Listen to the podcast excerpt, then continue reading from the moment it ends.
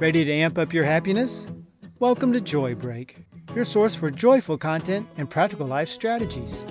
And now, here's your host, Katherine Walker.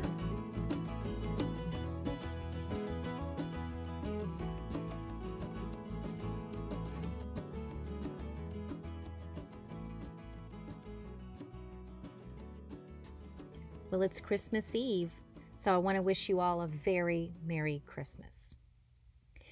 Did you hear there was a dramatic increase in Bible sales at the beginning of this pandemic?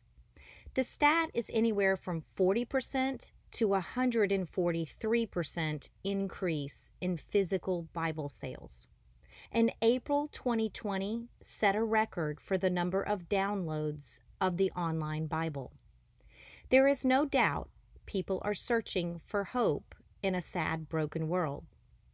So I wanted to share a story from our pastor from a few years ago. It was Christmas Eve, and a family was getting ready to attend its church services. But that evening, a winter storm blew in. The wife went to the closet to put on her coat, hat, and warm gloves and told the two kids to bundle up. "Honey, are you coming?" she asked her husband. "No, dear," he replied. "I'll just sit here and keep the fire going. You and the kids go. Have a great time. Be careful, enjoy." And he saw them out the door. And in the dim light of the front yard, the snow swirled about. He poured himself a hot toddy, stoked the fire, and nestled into his comfy chair to enjoy the warmth and quiet of his empty house. Bump! The quiet was interrupted. No sooner had he relaxed, but he was disturbed by an unknown bump in the night. He brushed it off. Then it came again. Another bump. Clearly, it was coming from his big front window. He went over and looked out into the yard in the swirling snowstorm. And then it happened again. Another bump. He looked down beneath the window and saw the source. 3 dead birds were lying in the snow.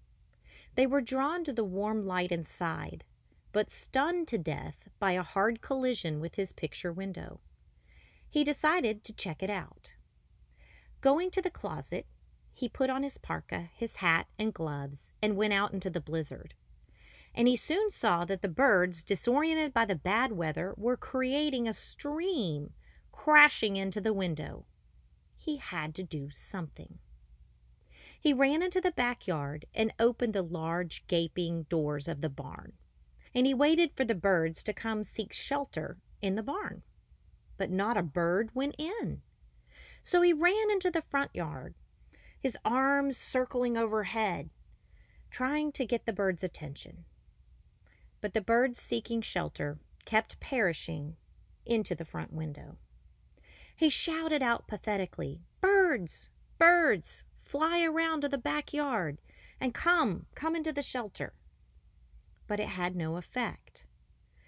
Then finally he thought, if only I could become a bird, then I could come to the birds and speak to them and lead them into safety, shelter, and warmth. And in that moment, he had a breakthrough, a dawning awareness. This is exactly what God did. He gave his Son to become one of us. He came to us to speak our language and lead us into the shelter of the barn, the safety and love of God. For the first time in his life, the man truly understood Christmas. If you need a little shelter from the storm, I think you will find it in Jesus. He is the one to provide it, to provide that comfort and respite and hope you are looking for. With coronavirus, mortality is on everyone's mind. If you believe in Jesus, you have the promise of heaven after this world is done with you. And that lifts fear and replaces it with hope. And hope is a beautiful, wonderful thing. And so are joy breaks. This one is titled, "To Me, From Who?"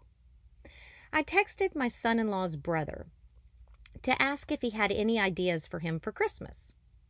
He immediately texted back, socks and undershirts. And then I get a second text saying, "Hey, I have a new phone and lost all my contacts. Who is this?" I had to laugh. He was comfortable giving Christmas wishes to who knows who. Okay, break's over. We can boost our joy when we turn to Jesus. My challenge for you is to attend Christmas Eve service. Gosh, it can be done online or in person. Our church has outside and inside services as well as online services. Something for everyone. Churches are trying to accommodate their congregation's wishes on this. And frankly, it's a perfect time to church shop. Hashtag, do you see what I see? Let's come into Christ's warm embrace and get shelter from the storm.